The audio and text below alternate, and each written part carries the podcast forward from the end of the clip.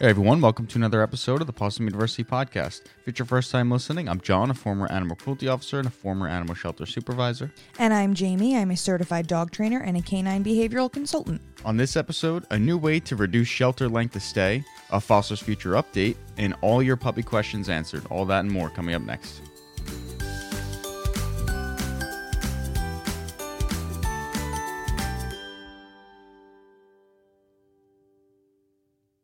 So you're driving around in style now, aren't you? I'm so excited. Your uh your pickup truck, your F one fifty.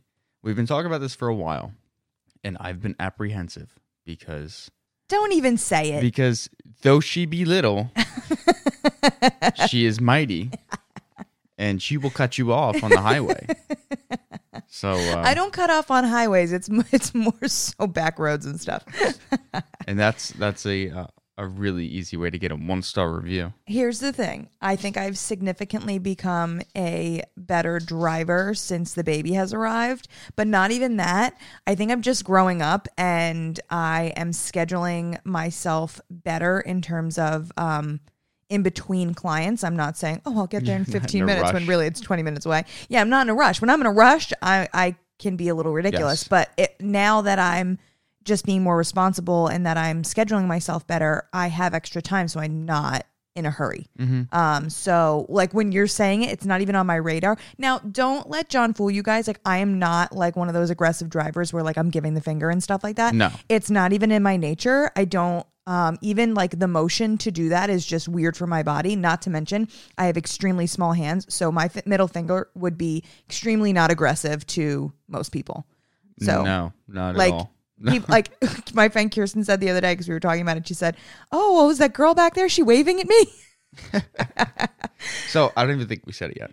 We got the F one fifty wrapped in all Boston University attire. like a car wrap, but we didn't change the color of my truck. So my truck is what is it? Electric blue, I think that's what they call it. Yeah, Like that, light- that nice lightning blue, Ford, something like Ford that? lightning blue. Yeah, yeah. lightning blue. Um, so it's that very bright, um, fun blue. I didn't want anything else. They were trying to talk me into the blue jeans, which is like a dark the, blue. the dealership was. And I was like, "Mm, no, can't do it. Sorry. I need the car to match the hair. So got the truck and uh we I've been wanting to do this forever and John was very, very hesitant. So basically we're gonna we posted the picture on Possum University Instagram. Take a look. I think it looks amazing. At first I was a little nervous about mixing all of the blues that we have with the car color blue, but it actually works great. Even the guy that did it was like, this this really works. Um so both sides of the truck are done and then the back of the bed is also wrapped so it looks great and i'm super excited i actually forgot i keep forgetting when i'm in the truck that it's done so well, last that's night the problem. Well but Well, that's why is, it could be a problem potentially. Yes, that, but I'm not like that anymore, so it's not a big deal. But the, from my position, um, last night I was coming home from work and it was it was late, it was dark, and someone was honking at me, and then I realized it was our friends who also have a pickup truck, and I was on the phone with John, and I was like, oh, I think Frank and Carla just. Uh, just honked at me. And in my head, I was like, how did they know it was me? Like, there's a bunch of people who have the same truck. And then I was like, oh, yeah, we wrapped it.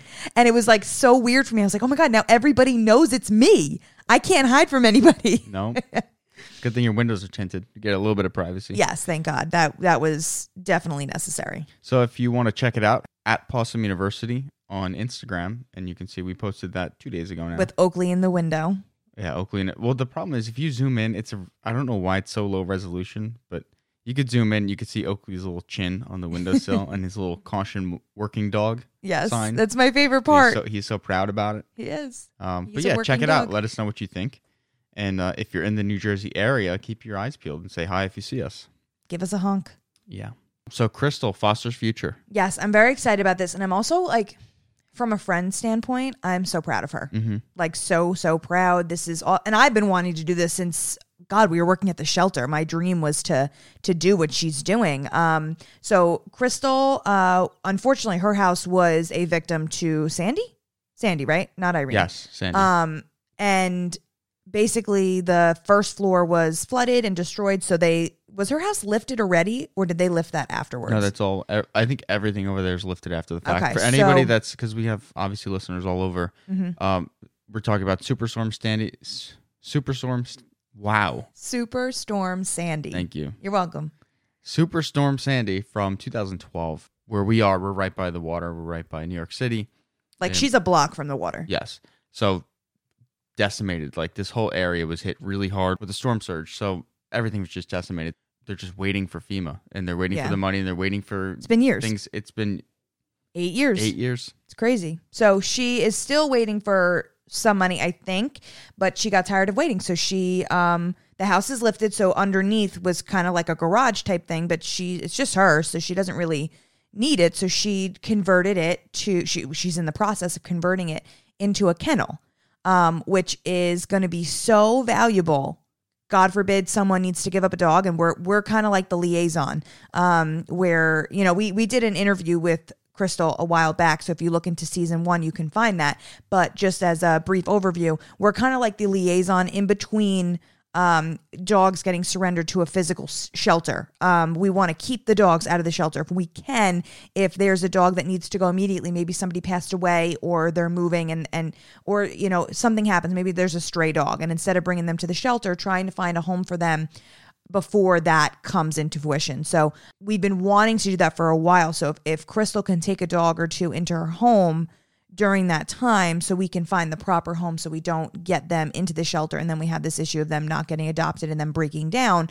That is the goal. So uh, we're so proud of her. Like she's painting putting in the heating and the, and the ac and and the the fencing. She's just amazing. I just she is a superhero in my eyes.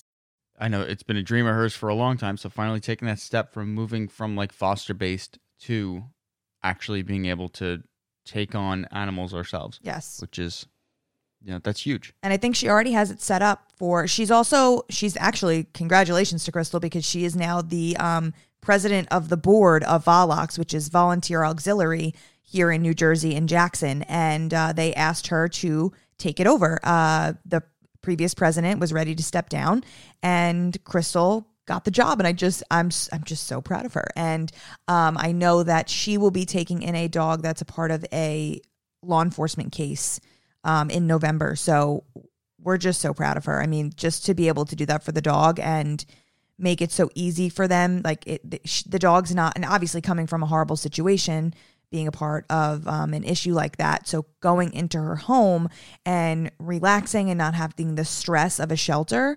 I mean, what can a dog in that situation ask for more? Right.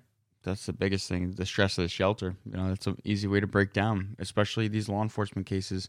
You know, we've been we sat on dogs for two and a half years. Mm-hmm.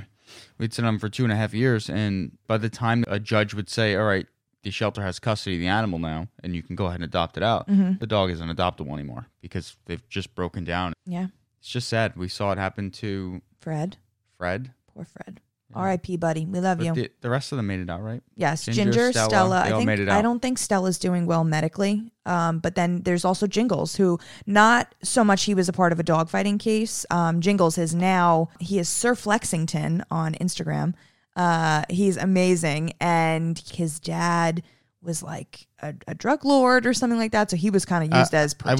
I wouldn't say drug lord, but he deal drugs. Yeah. Well, whatever. I don't listen. I don't know the terminology, but he definitely was doing something shady. And uh, during the raid or whatever happened at his house, getting arrested, there was poor little Jingles not knowing what to do. So he was, you know, like we said, they'll they'll sit on these dogs for a while because they're part of a they're part of a case.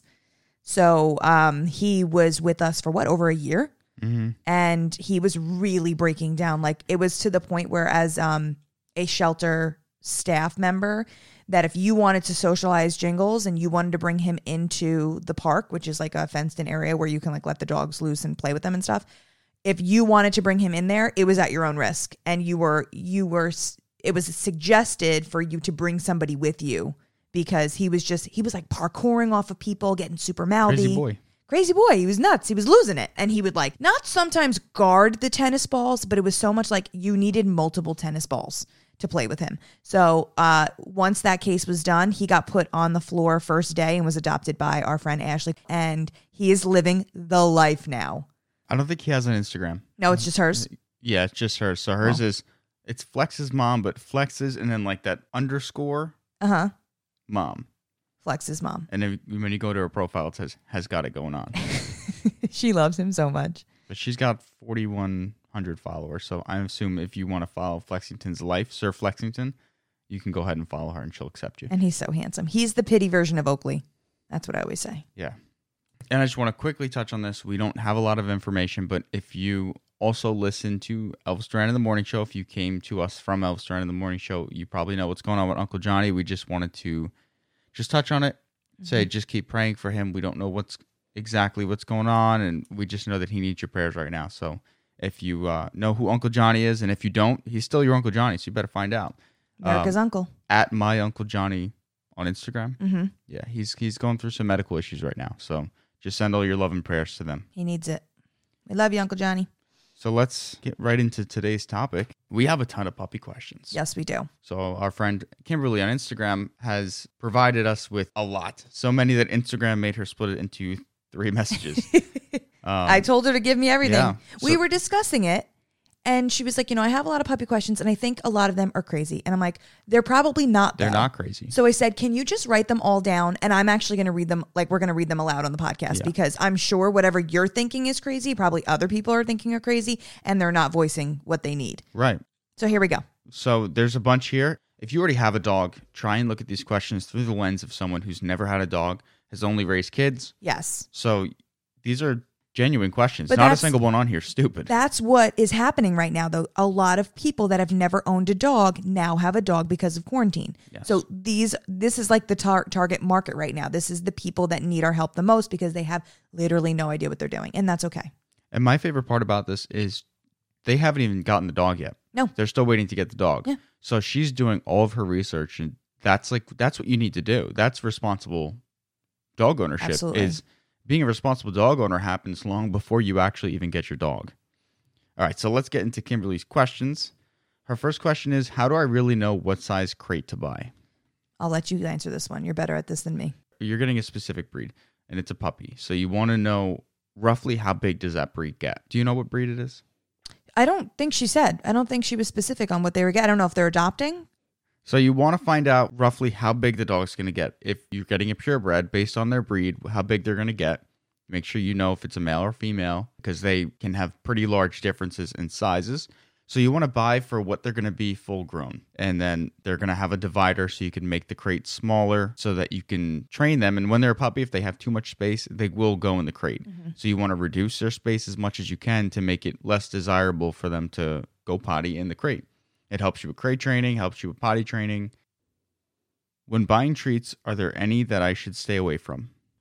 I don't love chicken for dogs. That's just my personal preference. So I stay away from anything chicken related to avoid allergies just because that's what I see in terms of my clients. I see chicken allergies to be the biggest. Um, I would stay away from anything that has a lot of fillers. Go for something a little bit more on the healthier side. We use the the Stewart's liver treats. I love them because they're literally just freeze dried liver. I know there's nothing added in them. Um, and I'm not a huge crunchy treat fan. I don't find them to be necessary. Well, they're they're- not good for training. yeah, they're not good for training, which is obviously what we do most of the time. Um, but I like the softer baked treats and the the liver treats. So those are my suggestions. I mean, in terms of staying away from anything specific, John, do you have anything to add? Stay away from made in China stuff. Oh yes, and yes, stay absolutely. away from things like raw hides. yeah, yeah, Because those can become a, a serious choking issue where they'll swallow them whole and they'll just rot away in their stomach and release a terrible smell from their breath. So absolutely. they're just not, rawhides are no good. I Well, don't they're know why they're still being sold. they're bleached. Like if you look them up, like the whole process of a rawhide, they literally take it's like the skin of the animal and they bleach it. It's not it's not meant to be that color. No. How long per day should I work on training my puppy for maximum effectiveness? So with any client, really, I say at least two times a day for five ten minutes tops. But you can add more times in there. I usually say give at least a half an hour in between each session. Yeah, that's a good starting place. Mhm. Puppies have a very short attention span and they they reach their training threshold really quickly. So you don't want to exceed that training threshold. Once they start to show disinterest, I would cut the training session. Oh, absolutely. I think if they're getting to the point where they won't do something that they know how to do, like sit, a lot of dogs will just they'll just stop. They're like, no, I don't feel like doing this anymore. Just give me the food. That's when you know you've gone too far. Is a puppy car seat necessary? Can my puppy travel in his crate or puppy travel bag? I've never used a puppy car seat. No, we've really only used seatbelts. I'm not a fan of dogs being in crates in the car, just them being free in there, it makes me feel weird. Like I, I picture myself in there when I'm in a car and I'd be like freaking out. Um, but you can. I mean, there's there's n- nothing against that, but I do feel like they should have some sort of seatbelt if God forbid there's a car accident that there's a, a stop to them. Something's going to hold them back Yeah. from getting hurt. What we do is we have the harness, never around the neck, Mm-hmm. and we have a these seatbelts made by Brute Forced Dog on Instagram. Yes, they're amazing. You can pick custom colors, and then they basically click into the actual seatbelt of the car, Mhm. and then it's just a like a, a leash clip.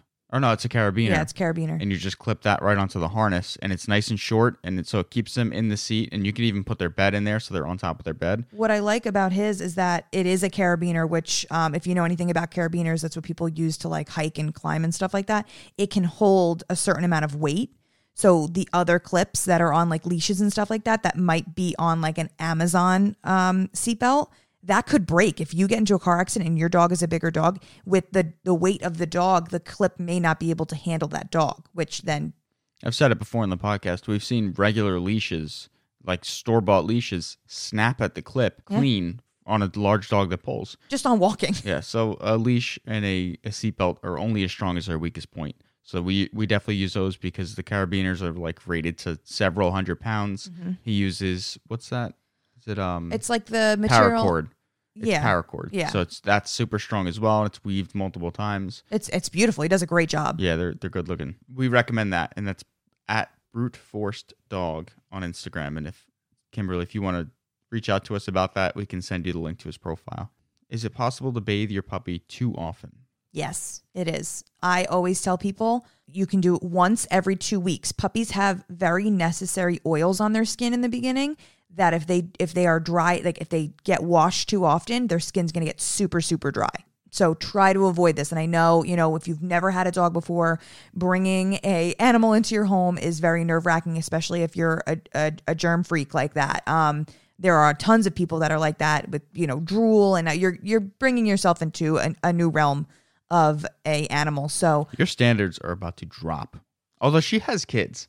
yeah, So kids could be messy. But for other people who are just getting a puppy, it's their first time having a dog, expect to drop your standards of what you consider clean. Because it's never going to be the same. it's clean. not going to be what you want it to be. So yes, you can bathe them too much, but try not to. If you're worried about them being dirty and bringing dirt into your home, you can get puppy um, baby wipes that we have used numerous times by the back door, Just wiping the paws. wipes, right? Yeah, they're just grooming wipes. So it's nothing serious that's gonna like um, irritate their skin or anything like that. But just like nicely wiping the fur if that if that bothers you, or just getting in between the toes, making sure that you're keeping the toes dry afterwards though. Do puppies really need to eat three times a day? Yeah, I think so. I think so. Uh, this is this is more so a question for your vet. I am pro them eating three times a day because they are hungry. They're growing. We've done this for a very long time, and there's a reason why. Because we so like if there's a dog that I'm training, and more recently I found that like one or two vets in our area are suggesting that puppies at a young age, like four months old, should only be eating twice a day, which I thought was super super weird. So when I was talking to them, I'm asking how the puppy's behavior is at home. These dogs are going nuts during the day because they're starving and it's actually affecting their behavior. So once we switch them back to, to three times a day, they go back to normal. So that's just my preference in terms of behavior. We don't want them to get to a point where they're just they're biting you and they're just not knowing what to do with themselves because they're so hungry. Yeah. The puppies digest a lot faster. They have more intense needs for nutrients because they're growing so rapidly. So we always do lunch until six months. At least. How often do I need to take my puppy to the vet for checkups? That's something that at your first visit with your vet, you can just ask what they recommend. A lot of them recommend different things, sometimes twice a year. So just see what your vet recommends. Um, I think we do twice a year, Yeah, we unless do. something pops up. yeah. How early is too early to have my puppy neutered? Um, this is a good one. I know a lot of vets will disagree with me. Um, at the shelter, we did four pounds or four months. The criteria to be neutered or spayed is four pounds of weight or you are four months old. All right. We don't really have an opinion on this because we're not vets, but we just follow what other vets have put in place that we've had experience with. We haven't seen an issue with that.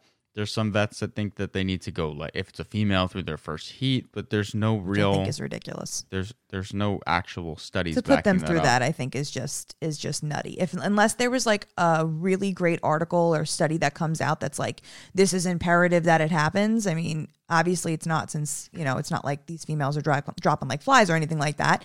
You know they're having good long lives and nothing's coming of it. So i think we're doing okay. I think if you wait too long you could get into behavioral issues. So i have a shih tzu that i'm training right now and um, the vet told him to wait till a year and he's starting to lift his leg and he's marking all over the place even marking in the house so these are things that he wasn't doing prior so these are things you have to take into account there's studies like concrete studies that show that life expectancy is a good deal longer in dogs that have been spayed or neutered. So definitely the earlier the better. And I've only seen one study. The sample size is very small, but it just said that giant breeds like uh great danes yeah, Great Danes, Irish Wolfhounds, like the real, real giant ones, they're the only ones that are having issues with being neutered too soon, growth plate issues. You know, they have all that weight that they have to put Mhm. down on. Um, as they get older, they run into issues. So that's the only study that has really any kind of Mhm. traction. And Yes. like I said, it's a small sample size. So yeah, if you, I think you're dealing with a small and medium sized breed dog. As soon as your vet gives you the okay, or four pounds, four months, whichever comes first, and you're good to go. Are flea prevention collars necessary? How else can I protect my puppy from ticks and fleas? I don't like them because I just feel like it's getting all over the place and Yeah. it's getting on my skin and everything. it's on your skin it's on the couch it's on the floor it's you know those are chemicals and then it's another thing to have around their neck. mm-hmm. We like to use Bravecto, which you're not going to be able to use until the dog's older because of how quickly they will outgrow the weight range of the medication. So Mhm. you'll need to do Seresto. No, cor- No. credelio Credelio Seresto, I think, is a it's the collar. is the collar. Credelio All their names are the same. is another. So Bravecto and Credelio are medications that your vet can give you. They're chewables Mm-hmm. and they last. I know Bravecto lasts three months. I think Credelio is one Only month. a month, yeah. So that but it's they, easier to give. Yes, they eat it. It just comes out into their coat. Same thing with the the topical ones that we don't love because again they're on the fur for like three days and they're all greasy and they're getting all over the place. You can't pet them Yeah, because then it's on your if hands. If you have cats in the house, then you run into an issue with cross contamination from the dog to the cat. And cats have had medical issues after being cross contaminated with the one that goes right on the back. So Yes. yeah, we recommend the ones that are in the pill form. Once you can get on Bravecto, once your dog's old enough, I would get off Credelio, get on Bravecto because it's good for three months. hmm How do I know if my puppy has allergies? So this is this is uh unfortunately every vet is different with how they t- they treat allergies. Um, again, obviously allergies are more of a vet's lane, um, but we do a lot of research on this type of stuff. We're we're trying to stay with the times and keep updated on what's changing and and how we can better help our pets without pumping them with medication. To tell if your dog has allergies, um, with so there's I'll give you a couple of, of examples. So like Pudge, Pudge can have dog food kibble that has chicken in it, no problem, no issue. When she eats chicken that is like in a nugget form or you know like a piece of chicken that I'm Shredded, shredded, chicken, chicken, just pure chicken. she, her body cannot digest it, so she will puke it up. Like she- a day later. Yes, like her body just it cannot digest it at all and it comes up just like it went down. So for some reason that's an issue for her. So and there's no other food that's like that other than sweet potatoes, but I think she's got some acid reflux going on. So she's she's a different type of case, but she doesn't get any like skin allergies. Like there aren't any breakouts or anything like that. Like she doesn't get puffy or you know, it's just she throws it up. Um and you know, she again, like the heartburn, she throws throws up in her mouth. It's just gross. So we're trying to figure that out and make sure that we're keeping her away from anything that irritates her. Back in the day when I was 16, I got a pit for my birthday, and when I was 22, um, she wound up getting, getting diagnosed with cancer in her face, and it was most likely from a drug that we were giving her at the time. She had horrible allergies. Um, I think it was probably food related, and it was most likely environmental as well. Her feet would get super red. Um, she was white. I do find a lot of more white haired dogs get more allergies than not. Um, that's just a um, an observation I have from seeing dogs so often and learning from my clients what's going on with their dogs. So look for the red paws. Um, if they're getting red in the face after eating something specific, these are things to look at. Um, if they're itching constantly, um, my pit used to get little pimples on her skin all over her back and they would get scabby. So those were really itchy to her. So it really depends on the dog. Um, I know Bruce, Kelsey's dog, that we also train. Um, he is allergic to a lot of things. She did a an allergy panel on him, and just trying to keep him and his allergies under wraps is so difficult for her. But she works so hard at trying to eliminate anything in his diet, treat wise, that is on that panel. He gets breakouts, same places on his belly, on his feet, on his back, and stuff. But then his chin gets really bad. He'll get like bloody pimples, and he scratches like on the couch and stuff. There's blood everywhere. So these are things to look at. Um, usually, I, I mean, I don't know what John's take on this. I don't find puppies are super allergic in the beginning. Like it takes a while for the allergens to kind of pop up. That's the nature of allergies. Is really you need at least one prior exposure. You need multiple exposures to really start creating that kind of response. I haven't seen puppies not with seasonal immediate allergies most of the time. Yeah, yeah. I would just look for things that are different, changes on their skin, definitely redness between the paws. You'll see them very uncomfortable, licking, itching. Um, you might see discharge from the the eyes or nose, that depending too. on if it's an upper respiratory reaction. So just keep an eye out. If something seems different and off, then you can definitely go to the vet and have maybe an allergy test ran to see what's going on. Mm-hmm. Yeah. Do I need to clip my puppy's nails or is getting them done at the groomer visit enough? I would say that's enough, especially if your dog is very active. There's some dogs that never need their nails cut. If they spend a lot of time walking on the sidewalk or in concrete, asphalt, they grind their nails down naturally. So they don't really need to have their nails cut. It's a blessing. Some dogs don't. They're, they're just the way their paws hit the ground. It doesn't hit. Gatsby doesn't need his nails cut, right? No, no, his are fine. I think. Yeah. There's a like obviously he needs his dew claws and stuff. Anything that doesn't hit the ground, but for most dogs, the way that their paws will hit the concrete, it, it erodes them every single time they take a step. Unfortunately, Oakley is not one of those dogs. Yeah. But just observe them. Get them cut the first time because puppy nails are so sharp. So sharp. And then they're Ugh. gonna be they're gonna be really sharp like afterwards too. right Yeah. until it gets worn down again.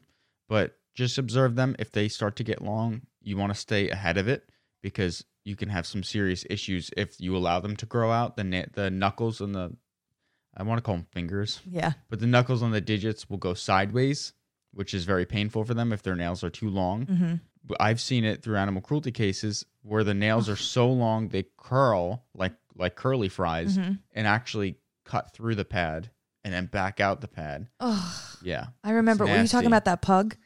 the puggle. Oh my god, the that was puggle. Yeah. awful. This poor thing was trying to walk on her paws and she couldn't. It was so bad. Yep. So Ugh.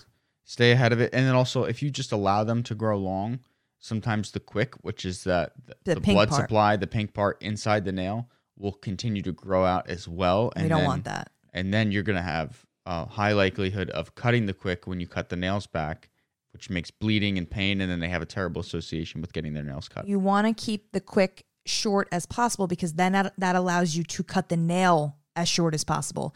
Um, if you let it grow, you can only cut up to the quick. Yeah.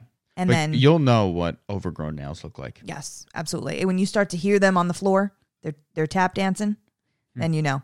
Um, but I think if you have a grooming dog and you're going to take the dog to the groomer every once, you know, every one or two months, you're probably good. But if you are not, you don't have a grooming dog and you're going to bathe at home for anybody else at home, this is something that you will have to do or hire somebody to do. But you want this to be a fear free type of situation. You need to keep touching their paws when they're a puppy, get them used to it. A lot of dogs, it's not painful. A lot of dogs will be very dramatic, but it's it's really more so the noise and the feeling that upsets them. Um, but the more you do it and you make it super fun for them, peanut butter, anything like that, you know, you're not holding them down, making them upset. Um, y- you're going to be in the clear. Is training your puppy to sleep in the crate bad for them?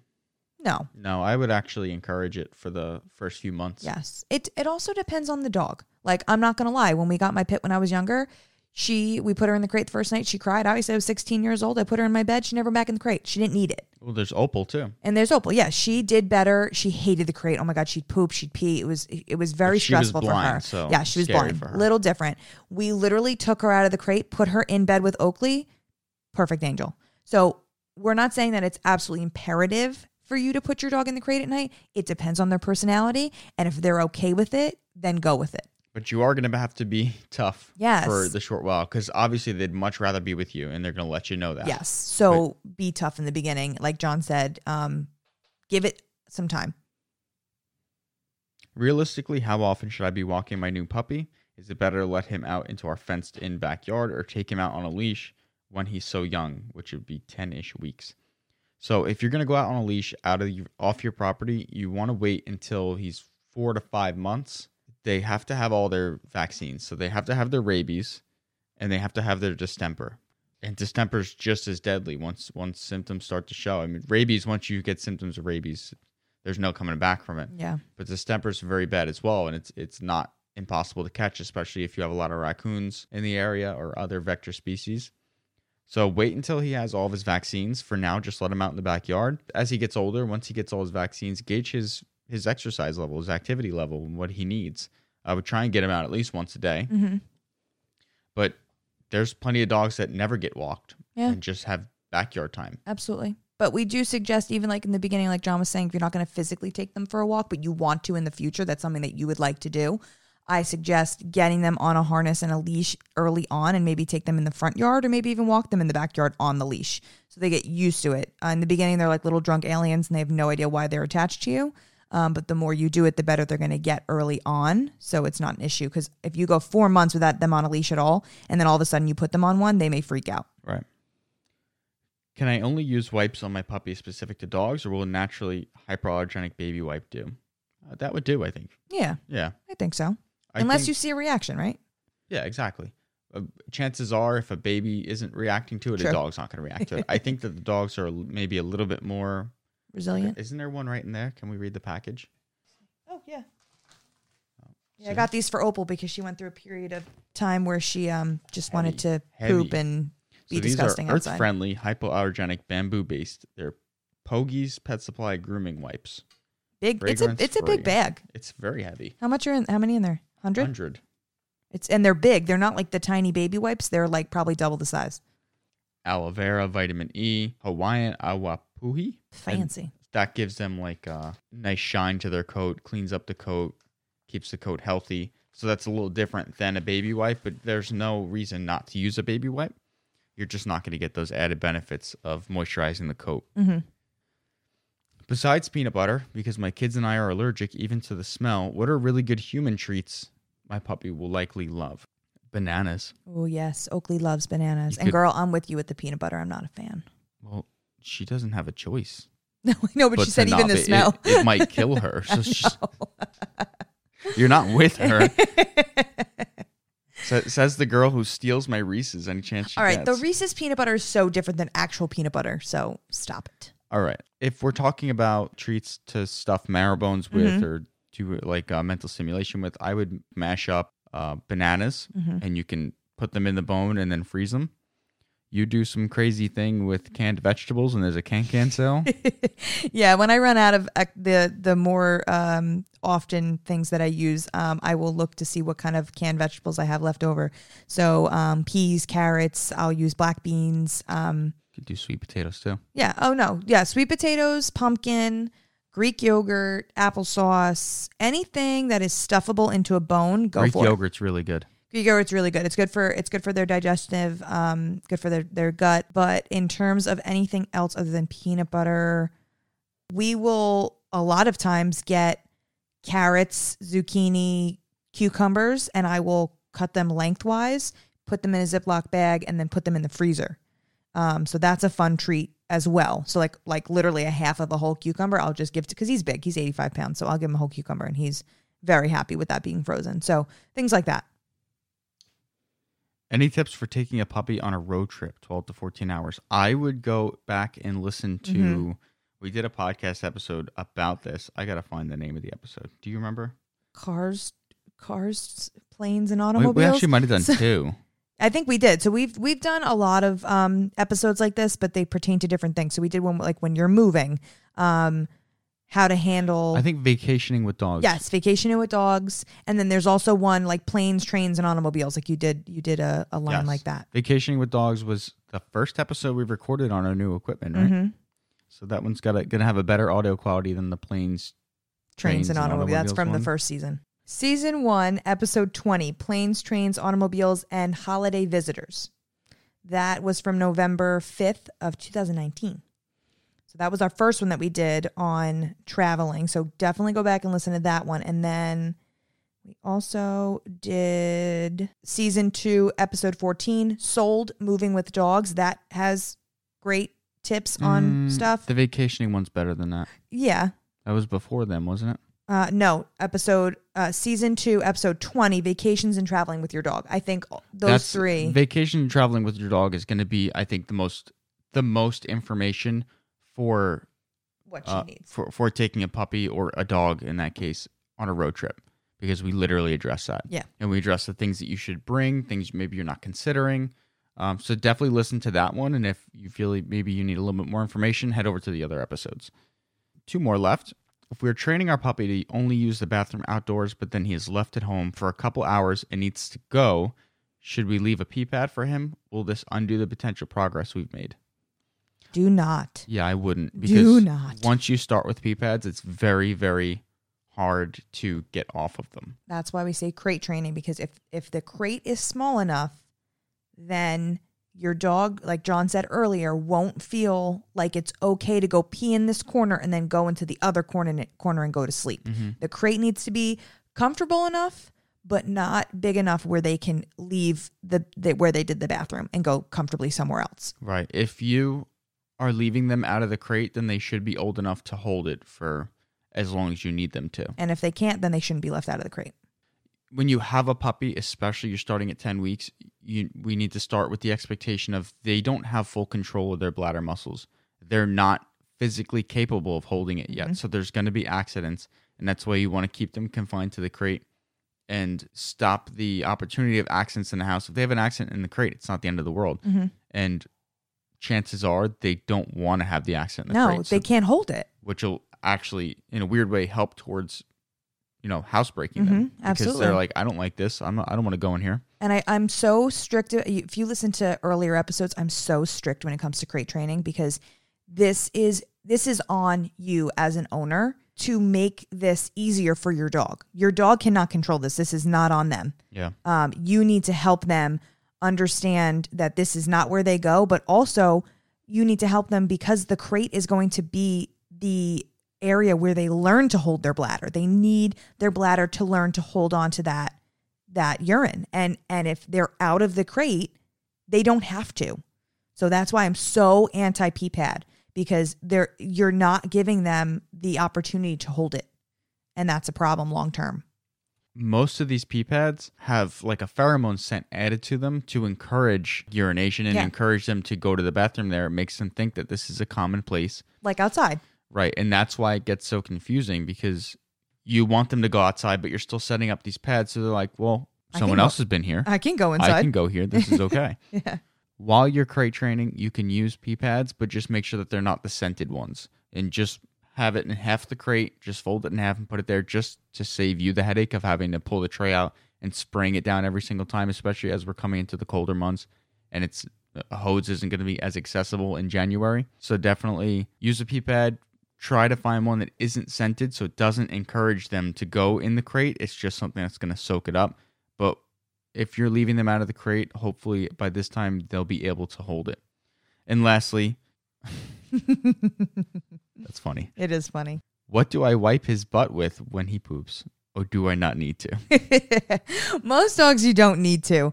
Um sometimes you get like a messy pooper or if you have like a grooming dog, like I know like when Pudge um when it's been a while since I've shaved her, her her butt hairs are long and if she poops and maybe it's not the best poop in the world, some some will get on there. So I would wipe that because you don't want that around your house, it but becomes a dingleberry. a dingleberry. Nobody wants a dingleberry. So that happens a lot with grooming dogs because there's excess hair around the butt that shouldn't be there. So um when it comes to that, yes, wipe their butts. But if you have a, a regular like Oakley, he is a German Shepherd Rhodesian Ridgeback dog mix that we think. Probably. Um, we don't have to do that at all with him. So I think it depends on your dog, but you don't have to. Just look for the clean break. yes. It usually is. Sometimes when they have diarrhea though, it will stay on the outside and you might want to wipe that. All right. Too much information. Well, she asked. All right, those are all of Kimberly's puppy questions. If you have puppy questions, you can send them to us. Hit us up on Instagram, slide in the DMs. You can go to paulsonuniversity.com forward slash ask, and you can ask us through there. And we're going to get to an Ask the Trainer question that's not puppy related shortly. Really quick, I wanted to thank the Jodko family who bought us some coffees on Buy Me a Coffee. Hi, my husband and I started listening during a drive to Maine with our two pups, two rescues, Molly and Charlie. Charlie is very new to us. We find ourselves taking so much of your advice and training our new guy. Thank you. And uh, they got us some coffee. So thank you to the Jodko family. And if you want to get us a coffee, you go to buymeacoffee.com forward slash possum, or you could just click the link in the show notes and uh, it'll take you there. And we would really, really appreciate it. All right, let's get into today's fun fact. A study published to PLOS One, which is a uh, public journal, it's a free access journal, published on September 10th, 2020, used data from three New York shelters ran by the same organization over the course of 16 months and found when breed labels were removed from their file, the length of stay decreased by 11 days. They would also use a color coded system to identify how dogs performed on their behavior assessment. So, like green, yellow, mm-hmm. red, and obviously a red dog did not perform well. A green mm-hmm. dog, flying colors. Yeah. Before removing breed labels, red dogs were four times less likely to be adopted than green dogs. After removing labels, they were two times less likely. So it just goes to show a label is a label, even for a dog. Wow. I kind of just got chills. So maybe it's time to stop with the breeds. Stop with the breed labeling. Yeah. If you want to reduce your length of stay, if you're in a shelter, you have some say. Drop the breed labels and maybe just go off a color code. Because imagine this: imagine you go past a Chihuahua. Sorry, I know we're always picking on Chihuahuas, but we have one, so, So, we're allowed. a Chihuahua with a red label, Mm-hmm. and then the next dig over is this 80 pound. I'm going to do it to you, Staffordshire Terrier with cropped ears, and they're green. Yeah. I've seen this scenario so many times, but we're not putting out the fact that hey, this is a green dog. Like this dog is It's a good boy. yeah. If we just drop the breed labels, I think that that would really go further. And then a lot of times, landlords want to see a copy of the paperwork, and then they see words like American Pit Bull Terrier mm-hmm. or Pit Mix, and there's prejudices, and they decide I don't want to rent to you, or you're not allowed to have that dog here.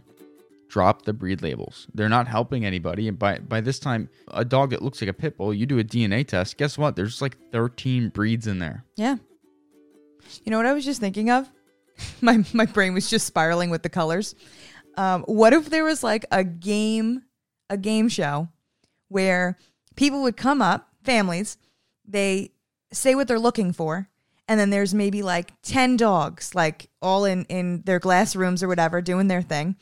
And the families are saying what they're looking for, and they kind of talk about these dogs and stuff like that. And they they the game is so that you have to pick which dog you think just by looking at them and their mannerisms in, in the glass digs, which dog would fit with your family.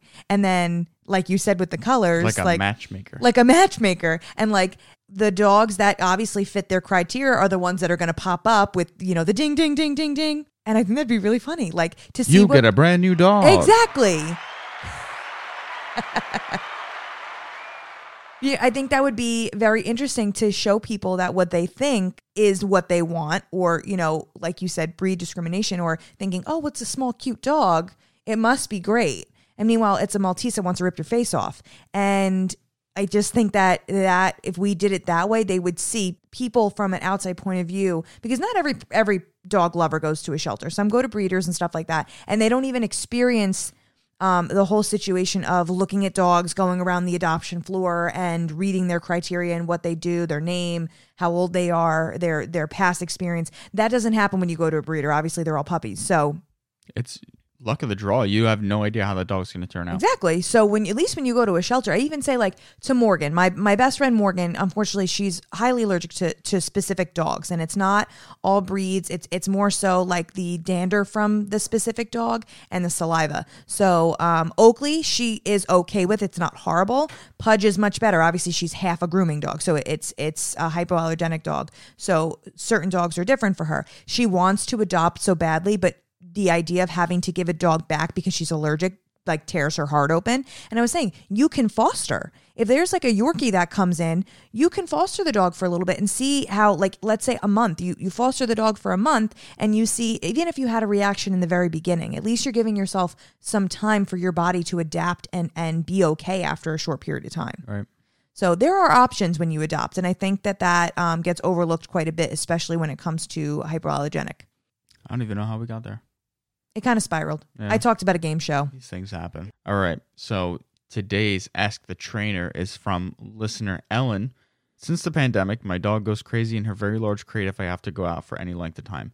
If I don't put her in the crate, she jumps up on the counter and eats bread from the bread bowl. I don't blame her. She also jumps on everyone in the most happy way. So, Sounds like Oakley. yeah, let's touch on. We could talk about the jumping forever. Yeah. let's touch on we've i think that we've beaten the dog going crazy in the crate after the pandemic thing to death so we'll just quickly touch on the fact that that's separation anxiety and you need to uh, i would go back and listen to the uh, life after quarantine Mm-hmm. separation anxiety Yes. episode that'll really help you out and you can start making the changes to fix that and then we could do the jumping on the counter That's probably also separation anxiety. Oakley Oakley does the same thing. When when we actually adopted him, uh, he was fine in the beginning, but two weeks hit, he fell in love with us, and he lost his mind one day and basically destroyed the house. But ate anything like manic, inappropriate relationship with food type eating. Um, anything that was in his grasp, uh, he would eat. Um, anytime he broke out of the crate, because we had a few series of of months where he is so strong that um, he would break the crate with his body weight or with his teeth. Um, so when he would get out, obviously the kitchen wasn't um, dog proofed in terms of eating. So he, I think one time he ate an entire loaf of freshly baked Irish soda bread. And along with it, because right next to it, because he was so upset, ate my St. Patty's Day beads. He literally ate my St. Patty's Day beads because he was so manic with eating. yeah but they came out the way they went in They did, You absolutely. just washed them off I, I had no idea that he had eaten them until I checked his poop and I was like, whoa. Thankfully it came out, but that was crazy. I had no idea he even eaten, ate them. Um, so we totally understand the manic eater, the anxiety. If this is the situation, I think you need to nail down the crate and obviously listen to the past episodes of how to make the crate a happier place for her. Um, maybe it's too big. Maybe you need to make it more homey, um, put a blanket over it, that kind of stuff. But if you do want to get to the point where you can leave her out, you definitely need to, uh, you know, what people say puppy proof. So maybe hide all the food, but maybe not give her the whole run of the house. Um, maybe, you know, right now Oakley's out of the crate because he's made huge strides and he's just in our bedroom. Obviously, there's no food in there. So he does great in there. We give him a marrowbone. He has his bed, the TV's on, the music, and he he's been doing great. So you have to take baby steps with this. You can't just give the whole run of the house, especially with an anxious dog. The more surface area they have, the more crazy they become. It's too much. yeah you gotta control the environment a little bit Yes, help them out a little bit. Music, obviously. As far as jumping on guests, there's a lot of moving parts there that we won't be able to It's hard to answer yeah, over we a can't podcast. properly answer that on the podcast. But if you are interested, I, I don't know if you reached out to Ellen I can't remember. about I if, might you, have. if you're interested and you want to set up a virtual training or just a like a 20 minute Yeah, behavior consult. Um, just let us know. Reach out. I- Yeah, I, the think that we virtual- can make some progress. the virtual trainings have been great. I even tell like the clients that I've been I've been getting from them, um, even one or two trainings, just so you can vo- voice your woes to me, and I can tell you exactly what you need to do. And if there's a little bit of extra training involved, at least I can give you some resources in terms of learning commands from home that you can handle within one or two trainings that you know you're giving your dog the best option but usually just talking it out and knowing specifics i can give you exactly what you need yeah. All right. So I set up something special. ooh I set up a Twitter account for the podcast. ooh at Possum Podcast on Twitter. It's going to be maybe a really good way for you guys to talk with us after each episode. Any questions you have as you're listening, you can tweet us i like that and we will tweet you back. It just seems like a more streamlined way to communicate Yeah. instead of emails. And, you know, obviously, we're not going to field any huge questions on here, but you can ask us questions on here. hmm You can just give us feedback yeah, give us feedback, send us a message, um, maybe make a joke, an inside joke. And We like like, what's that about? um, but yeah, at Possum Podcast, you could tweet us. if you listen to this episode. And if you are on Twitter and you want to tweet us, if you listen to last episode when I said that we were exploring the idea of doing a season one reloaded, where we will do like commentary and elaborate on thing on stories and training ideas as its own podcast.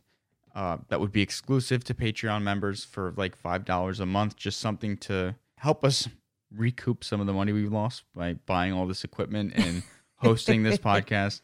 Um, you know, just an idea that we have. If you guys would be interested, we'd love to sit down and record those episodes for you. So let us know. If we get enough people saying that they want us to do it, then I think we're just going to pull the trigger on it and do it. But I don't want to do it for no reason because we have a lot on our plate right now. Yes. So let us know. Tweet us at Possum Podcast. And of course, we got no new reviews in the last week, which makes me sad. Aw, I'm sorry, babe. I was hoping maybe one. We're still sitting at 45 on Apple Podcasts. So if you are on Apple Podcasts and you haven't reviewed us yet, leave us a review, um, write a little comment, a little feedback, and uh, we'll read it out on the podcast at the end of in the uh, episode. We want to Yep. highlight somebody. Shout outs. Yeah, we'll do shout outs. That's all we have for this episode.